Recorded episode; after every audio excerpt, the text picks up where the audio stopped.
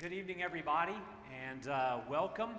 This is uh, our roundtable that we do um, um, every three months or so here on Sunday nights. And um, in case you're new to that, what this is is kind of like a panel where we bring together scholars, experts, and Kyle to talk about some of the things in the Bible. Man, I wanted to keep a straight face on that so badly.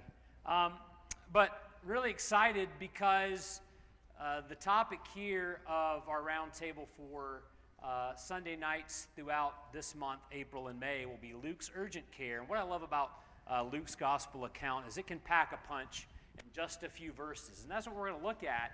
Uh, every one of our studies will be consisting of four verses or less. Pretty neat.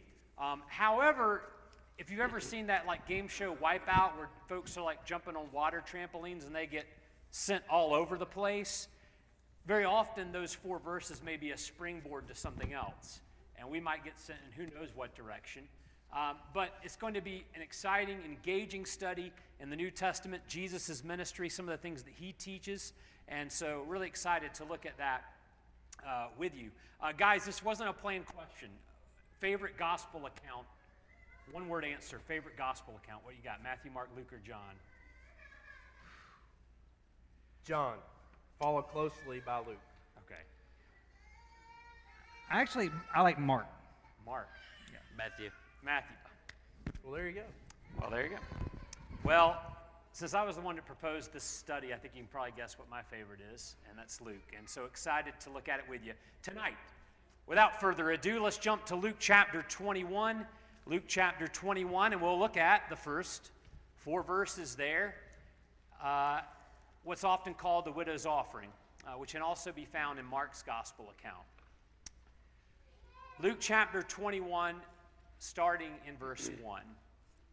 Luke chapter 21, starting in verse 1. Jesus looked up and saw the rich putting their gifts into the offering box, and he saw a poor widow put in two small copper coins, and he said, Truly, I tell you, this poor widow has put in more than all of them. For they all contributed out of their abundance, but she out of her poverty put in all she had to live on.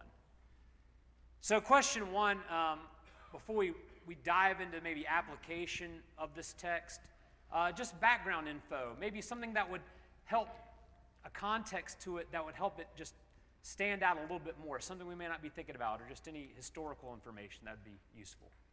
I'll, start by mentioning the widow here. The, this, this is the seventh widow mentioned by Luke in his gospel. He has an affinity uh, for women in general, but for widows as well.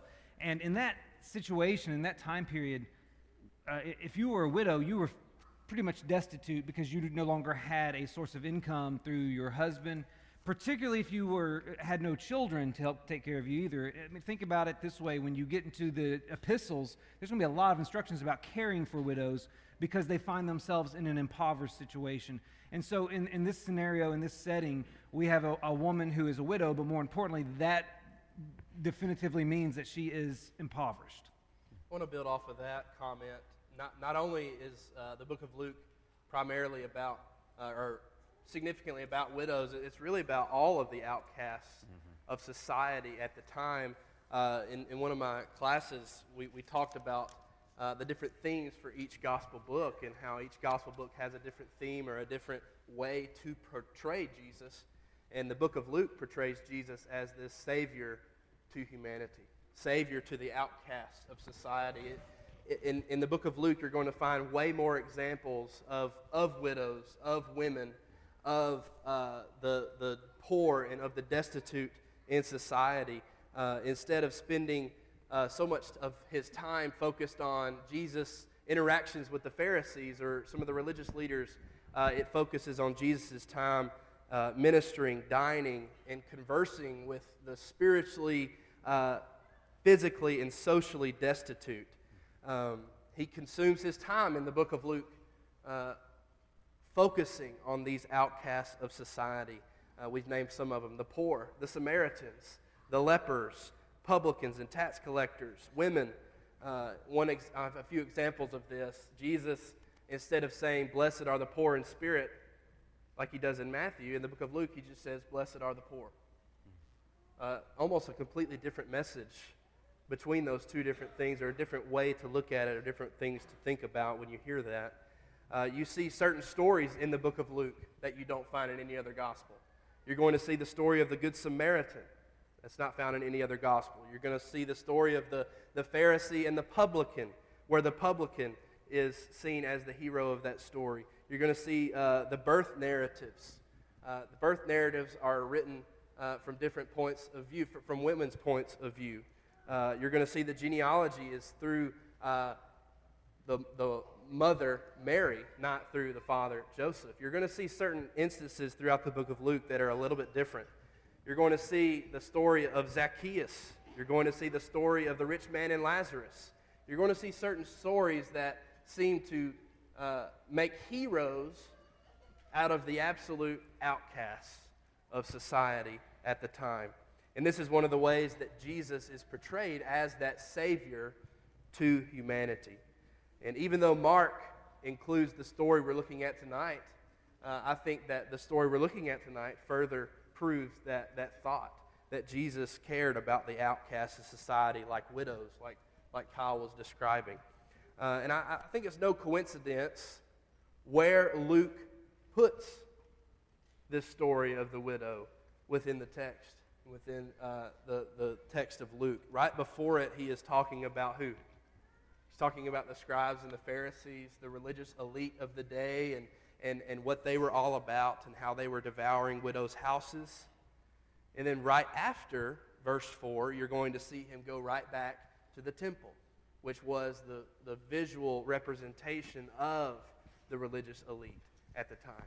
And so, right here in the middle, juxtaposed in between those two different ideas, is this heroic widow who had nothing to give but two little bitty mites.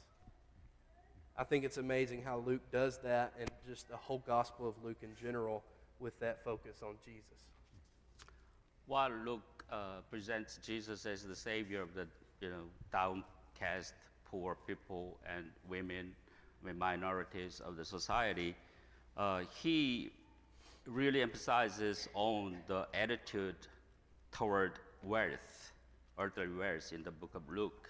So we can uh, find very uh, unique parables here in, in the book of Luke the rich fool, and the rich man and Lazarus, and also this story, the, uh, the contribution of the poor widow.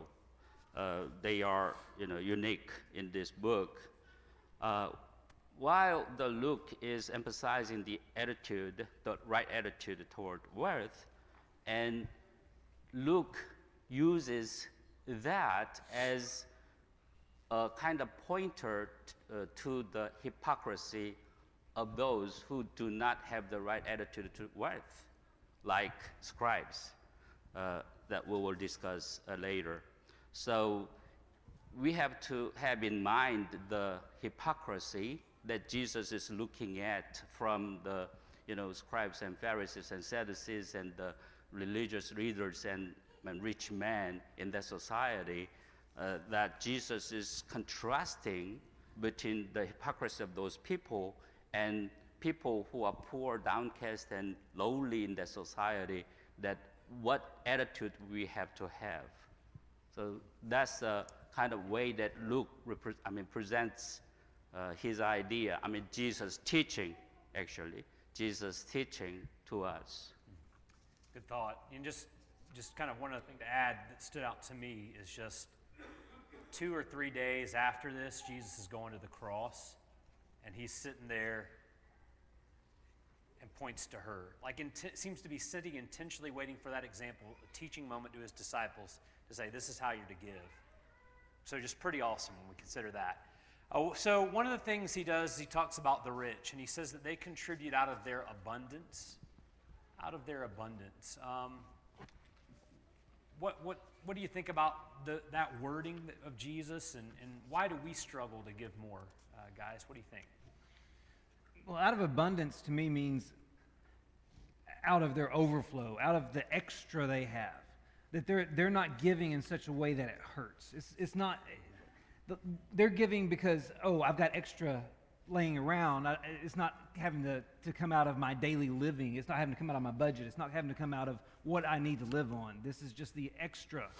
And so there's no sacrifice, there's no um, uh, challenge with their giving. There, there, there, it doesn't, they don't feel it when they give. That, that's how I perceive it. And um, for me, the, one, of the, one of the lessons, because I mean, we could spend the rest of our time right here talking about the, the reasons we struggle with giving. One of the reasons I think we struggle with, with giving more is because we don't understand contentment. Like, that's a concept that we, we know exists, but we haven't figured it out yet. And contentment is something you have to learn. So, just by definition, contentment is, simply kind of means satisfaction. It means being satisfied with what you have. And we live in a culture, in a society, in a, in a world that doesn't believe in contentment for the most part. We, we believe in more and gaining more and achieving more and acquiring more. And so c- contentment is foreign to our culture. And so we, we really struggle with the book of Philippians when, when Paul is going to call on us to be a people who, who, uh, who are content. And uh, one well known English author and philosopher once said there are two ways to get enough one is to accumulate more and more, the other is to desire less. And for most of us, the, the problem lies in that arena of desiring less, learning that, that with God you have enough. So we get to Philippians chapter 4, verse 11 and 12, and before before Paul addresses a gift the church is, is bringing him that he's that's helping him during his time of imprisonment, he says, For I have learned in whatever situation I am to be content. I know how to be brought low, and I know how to abound. In any and every circumstance, I have learned the secret of facing plenty and hunger, abundance and need. One of the greatest heroes of faith is saying, I know what it takes to be content because I've been in that position where I've had to learn it. I think one of our great challenges to the reasons we don't give more than we do is because we haven't learned contentment. We haven't learned to be satisfied with what we have and to be good with God is enough. With that, I'll pass it on. Uh, I would like to do uh, just a little bit of uh, word study here abundance. Uh, it means, the Greek word means surplus, more than enough, or left over. It's interesting that it means left over. And Luke chapter 15, verse 17, when the prodigal son realized that, oh, our, my father had more than enough. And uh, Luke 9 uh, 17 has the word left over. I mean, after the, uh, you know, um, miracle of uh, giving, I mean, feeding thousand, uh, 5,000 people, the leftover was 12 baskets. So leftover. What if we give from leftover? What if we give to God from leftover? What if we entertain or uh, feed people or invite people with our leftover. This morning, Lyle interestingly talked about this and in the class, and you know, we will feel like we are insulted. And God will do the same. God will feel the same if we do that. So that's why uh, first, first Corinthians, uh, Corinthians chapter 16 verse 2 says that lay by him in store on the first day of the week and give Him. So we have to know the priority in our giving. We should not give some from our leftover because we have more than enough we can give. No, that is not right. That is not the right attitude. But we have to give first to God and then we may have some leftover that, that we can share with others and to use for, for us too. And I think that is very uh, similar idea with loving God. You know, if we love God, we will do the most important things for God first because we love Him.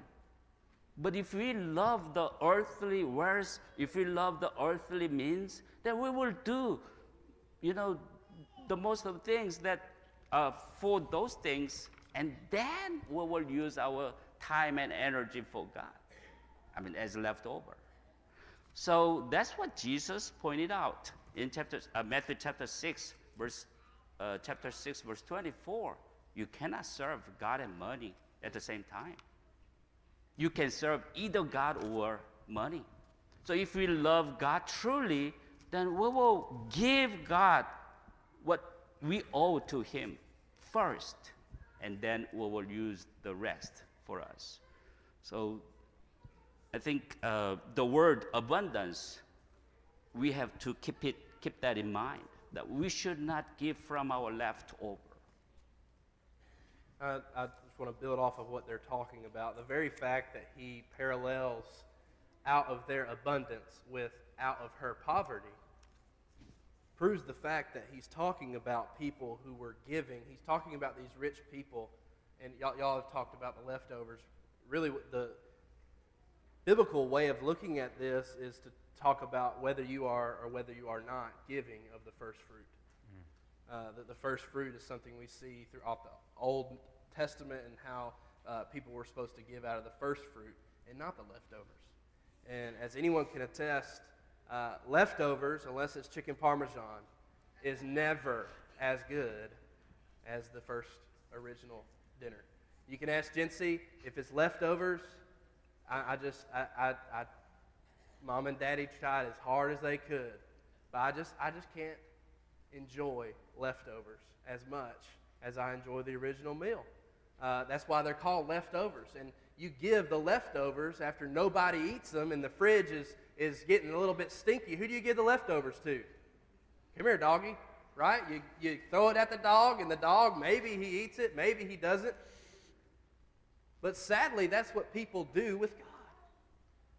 They give God the leftover. What I didn't want to consume anymore, I'll give it to you. I'll give that to you, God. And that's exactly what you see the Pharisees doing here. They, they were not giving with purposed hearts. They were not purposing in their hearts. They, they were not giving of the first fruit. They were simply giving out of the leftover or out of the abundance. Uh, just as Mingu was talking about, these people, these rich people, aren't giving to God out of their love. They're not giving out of the abundance of love that they have for God and, and, the, and, and the love they have for, for their Creator and all the things that God has given them. That they weren't giving out of that, they were giving simply out of obligation. And you can see this, by the way, today. If you are someone who is tasked with passing the plates, I don't know if you've ever seen this before, but you can definitely tell the difference between someone who has purpose within their heart and someone who is, oh, oh. We got? What do we got? What do we got? 20 will do. And that's what they give. And whereas, you know, if, if you, if you, if $20 is truly what you can give, that's what God expects. That's what God wants. But if we're going to be honest with ourselves, if we're giving to the first fruits out of all that we make, uh, but before we give it to Washington, if we're going to give God the first fruit, there's just no way that we can look at ourselves and, and say that whatever we can find in our wallet left over at the end of the week is what God des- deserves. And so, what, what, what we learn from this is, is a very powerful message. And I, I know, after living as long as I have, not as long as some of you, but I know that when we study giving, that is the number one thing y'all don't want to listen to. Why? because everything else is just almost hypothetical or almost uh, uh, anecdotal. But when we start talking about your wallet, that's when it's like the classic, you done gone from preaching to meddling, preacher, right? We hear that all the time. But the fact of the matter is, we have a giving problem. It don't matter what congregation you are, it don't matter where you are. We have a giving problem, especially in America. And why that is, is exactly what, what Kyle's talking about. We refuse to be content.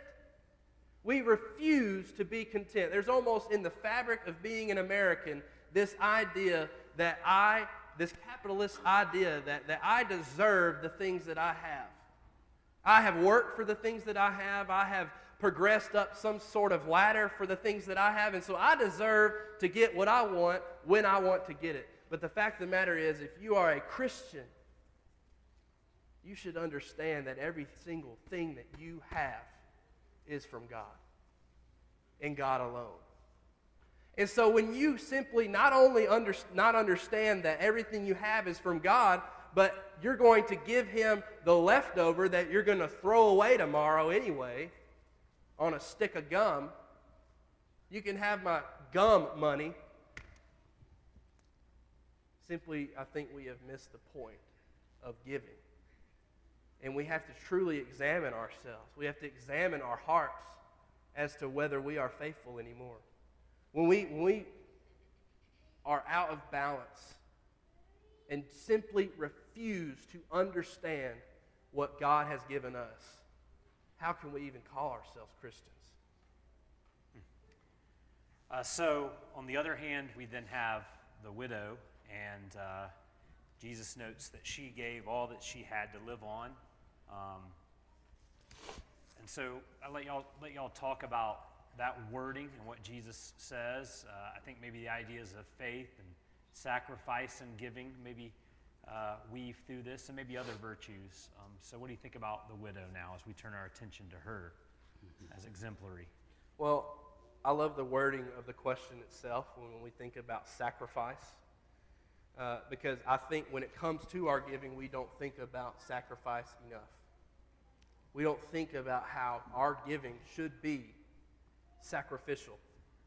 Our giving should be a sacrifice. And that's because we, many of us are not giving in a way that could be called sacrifice. We're giving in the way that I was showing a little bit earlier. You know, 2 Corinthians chapter 9 and verse 7, it tells us not to give grudgingly or of necessity. For God loves a cheerful giver, right?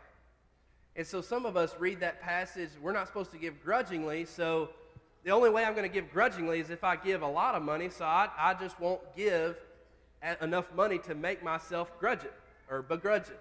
I don't know the wording there. And so we take that verse, but what that verse, that, that, that verse is not saying that our giving should not hurt. I think, Kyle, you were just saying that about how our giving should hurt. It should hurt a little bit. If you aren't hurt when you give that money and you think about all the different things you could have done with that money, then you aren't giving enough. Giving shouldn't be grudging. We shouldn't begrudge our giving, but our giving should be sacrificial. And that's exactly what we see from this widow. Let me ask you something. Do y'all think this widow just blindly threw in the two mites without thinking about it? Do you, do you think that the, the, the, widow just, just threw that in, knowing that this was all that she had in the world to her name? That she just threw it in there without thinking about it? No. The widow didn't just throw that in there without thinking about the ramifications of such a decision. No one would. No one would give every dime that they had to their name without thinking about the ramifications or the consequences of that decision. But that's what makes the story of the widow amazing. It isn't that she just blindly gave without meditating on it. What makes the story of the widow so amazing is the fact that she knew this was all that she had. She knew and made a conscious decision to give it to God anyway. She gave it to God anyway. That's what makes the story of the widow so amazing and, and, and what challenges us as we think about our giving. uh, hear the word, um, she gave her whole life, whole life here. So the words means life or living. When, as I looked up the Greek word, is it, it stunned me, and I was so surprised that what he gave, what she gave, was just not money, was her life. And some commentators said that it means living means or you know living expenditure, things like that. But but but the word says life. She gave life, and we have another uh, scripture, and uh, who said I mean which says this: the Macedonian Christians gave themselves first, and gave money too. And, and we are so familiar with a verse in the Bible. We all, probably, we, most of us memorize the verse, Romans chapter 12, verse 1.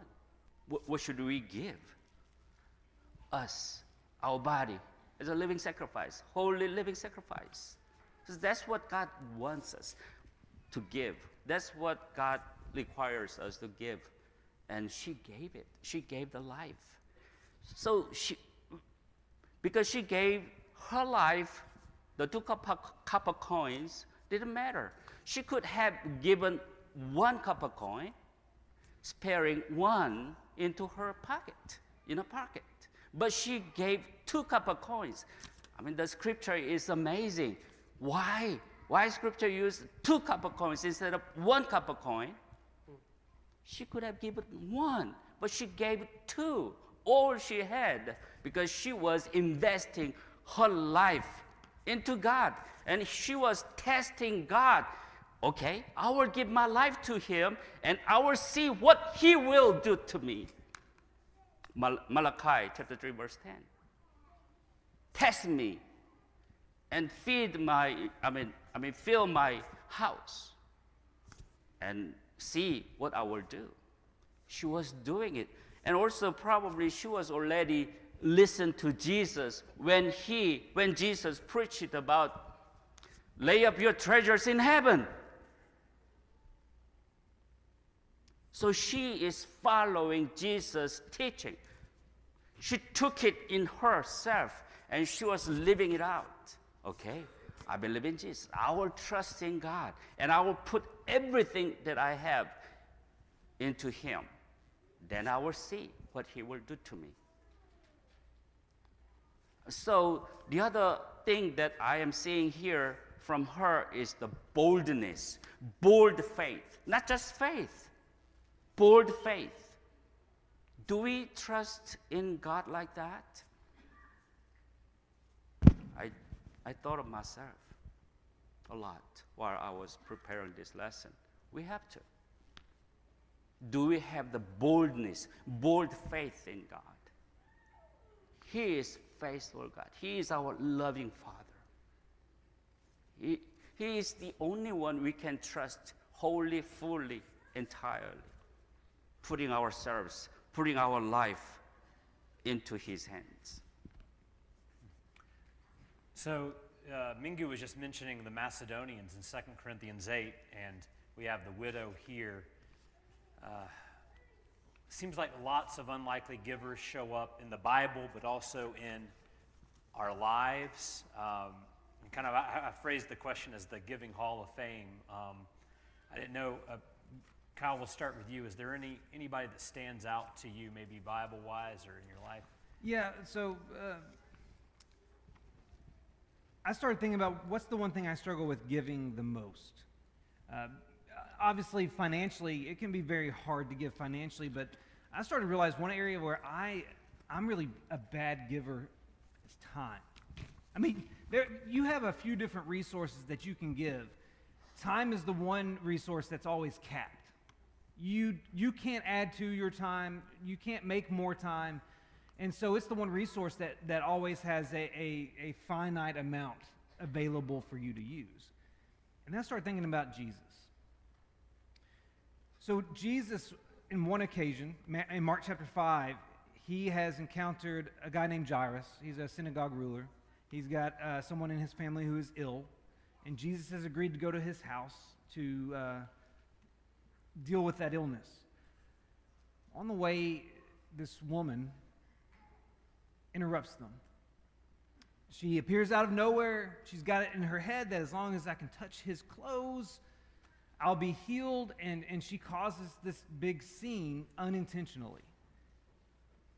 And it totally interrupts the plan. The plan is to go to Jairus' house, to heal the sick, and be done. But her interruption actually delays them to the point that the individual passes away, and Jesus doesn't get upset. The interruption of his time did not bother Jesus. He was willing to give up that finite resource without it angering him, without it distracting him, without it frustrating him. And I sit there and think to myself, how many times does somebody interrupt me? how many times does somebody interrupt me and I'm just like, come on, I need this time. I need to be doing this, not that. And yet, my Lord never got bothered when his time got interrupted. He'd be resting in a boat, and his disciples would interrupt his much needed nap because they think they're going to die. He would, uh, he would be off praying early in the morning hours, woke up from sleeping to go spend some time with the Lord, and they would come interrupt him and say, Hey, there are people wanting to be healed. He wouldn't get upset. He'd go to a wedding, and his mom would say, Hey, you got to fix this. And he didn't get angry. The one finite resource my Lord had, and he had less of it than I do, he was willing to give it, interruptions and all. And so when I think about the Giving Hall of Fame, I took it and went a different direction and thought about the one resource that I get the most offended at having to give up and realized even my Lord was willing to give that resource without qualification without frustration, just unconditionally. And so, my giving Hall of Fame goes to Jesus. Well, I would hate to follow that up with anyone less than Jesus. Yeah. Um, but, so I will just say the Godhead in general. Uh, no, but seriously, that's what I want to talk about.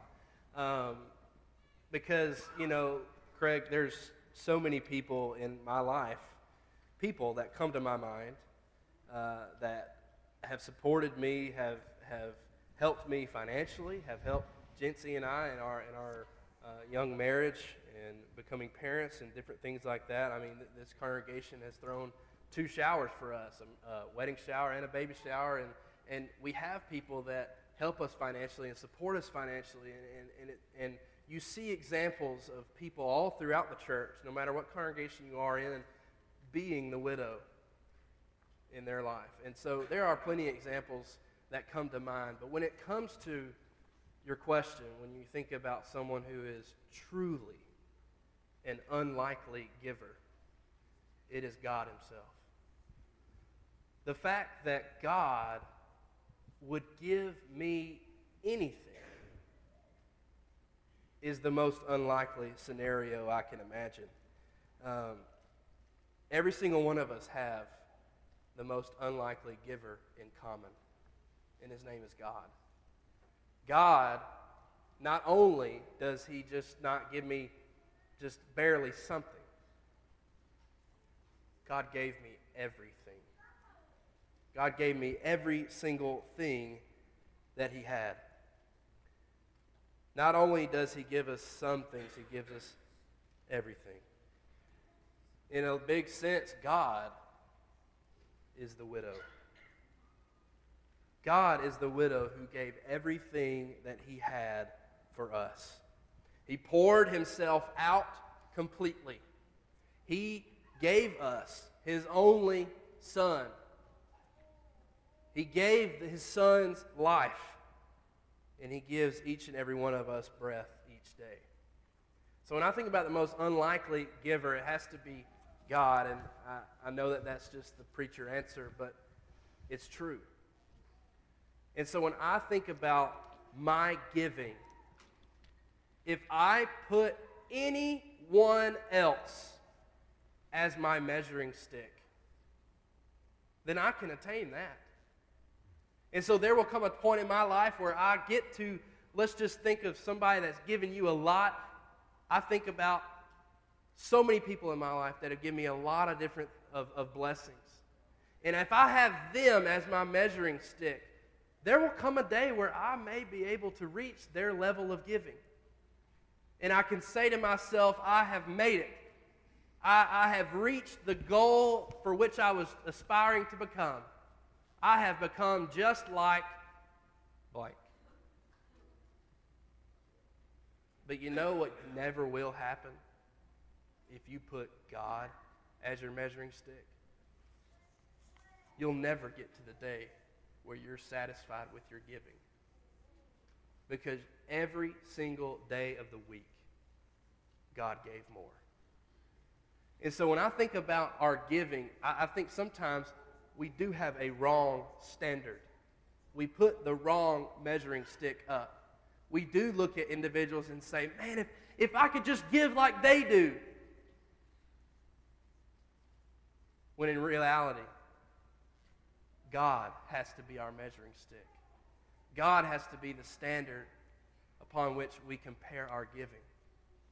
Because if we do that, we will never stop growing in our giving. I thought of uh, Barnabas in the first century church. He sold his property and put it the, the price before you know apostles that uh, the church can provide the need of the needy. And when I come to the church, always, uh, almost always, I think, you know, oh, how much money do we need? How much money is being needed? I mean, being used for this church, I mean, for our work, for our ministries. But it is supplied. And I'm not like Barnabas, you know, but I believe, and I overheard. I mean, I don't know about the finance. I'm, I'm not. I'm not in charge of that. I, I, don't. I don't know about that of this, but I know that it is. It is. I mean, this our congregation is being used. Uh, I mean, having. Uh, I mean, you are using uh, the money for the right reasons, for the right purposes. But there are Barnabas in our congregation. I believe with all my heart. I overheard. I mean, I mean, I can I can't name them, but we have Barnabas, and that's a great thing. That's a great thing. I mean, I can be Barnabas. You can be Barnabas for our congregation, and it's a glory. It's an honor if we can do that. Um, so, uh, guys, I think we'll just we'll wrap up. I kind of I'll share what our last question was, and I would like it to be a question of reflection for everybody here, and just understanding something that was brought up earlier, and that's in chapter 20, verse 47, um, how it's explained in a woe to the scribes about how uh, they devour widows' houses, and then from there we get the story of the widow. And that it's very, very possible that she is one of those who was mistreated and abused by the so called religious leaders. And yet she still gave. Um, and there may be some of you here today who are hurting um, because you've been mistreated or abused by the church, brothers and sisters, church leaders, ministers, elders, whatever your story might be. I hope this challenges you because it's really easy to use that as an excuse and say, I'm done with the church, I'm done with it all, I'm finished. Um, but here's a woman who would not let it stop her, perhaps, giving to God, giving her all to God. And so I hope that that challenges you. I thank y'all for, for sharing your thoughts today on the panel. Um, and if there's anyone here, even though we don't have a formal invitation, I think this shares with us that Jesus is always looking. And so if there's anyone here tonight with a need, Maybe it's to, res- to respond to the, the gospel invitation or um, be restored, recommit your life to Christ, you have a prayer request, anything like that, we'll all be up here at the front. Um, you can see one of us or see one of our elders, and we would be honored to serve you. Um, so I want to make sure that invitation is expressed. But we want to thank you for coming and joining us at Luke's Urgent Care. You know, I, I think it would be really good if we have a follow up appointment. Um, so if maybe you could come back next Sunday at 6 o'clock, we'll see you again for another checkup. really good, really good to be with Two you. Sundays. Two Sundays. That's right. I'll be out of the office. We'll all be out of the office. No. Um, so, yes, in two weeks, let's do this again, if that's okay. Um, let's close with prayer and, and then we'll be dismissed. Please bow with me. Father of mercies and God of all comfort, we praise the magnificence of your word. It's a living testimony to the fact that you see what often goes unseen, that you notice the unnoticed, and that you think big things of the little people. At this congregation and in our lives, there are so many who do so much behind the scenes while others take the stage. These are the forgotten, the neglected, the overlooked. We know that you desire for us to give honor to whom it's due, so we seek to do that now. We thank you for the givers, the servants, the tireless workers. Thank you for the encouragers, the dependable, for those who come early and for those who stay late. Thank you for the Calebs, the Jonathans, and the Andrews of today.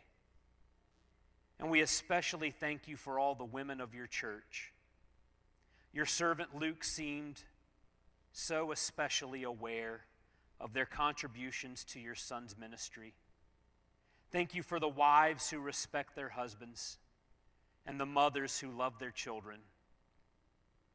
In your own way, let them know that such service is commendable, beautiful, and amazing.